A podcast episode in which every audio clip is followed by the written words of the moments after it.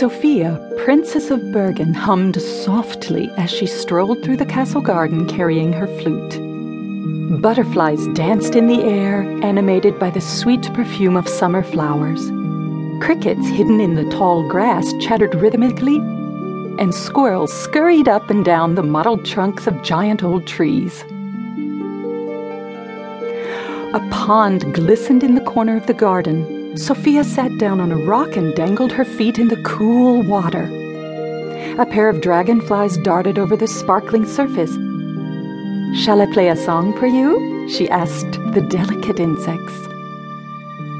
A frog replied with a raspy croak. Ha! I see you're speaking for the others today, said the girl. That little noise must mean yes. Sophia brought the gleaming silver to her lips and began to play. The sound was as beautiful and fragile as the creatures of the garden.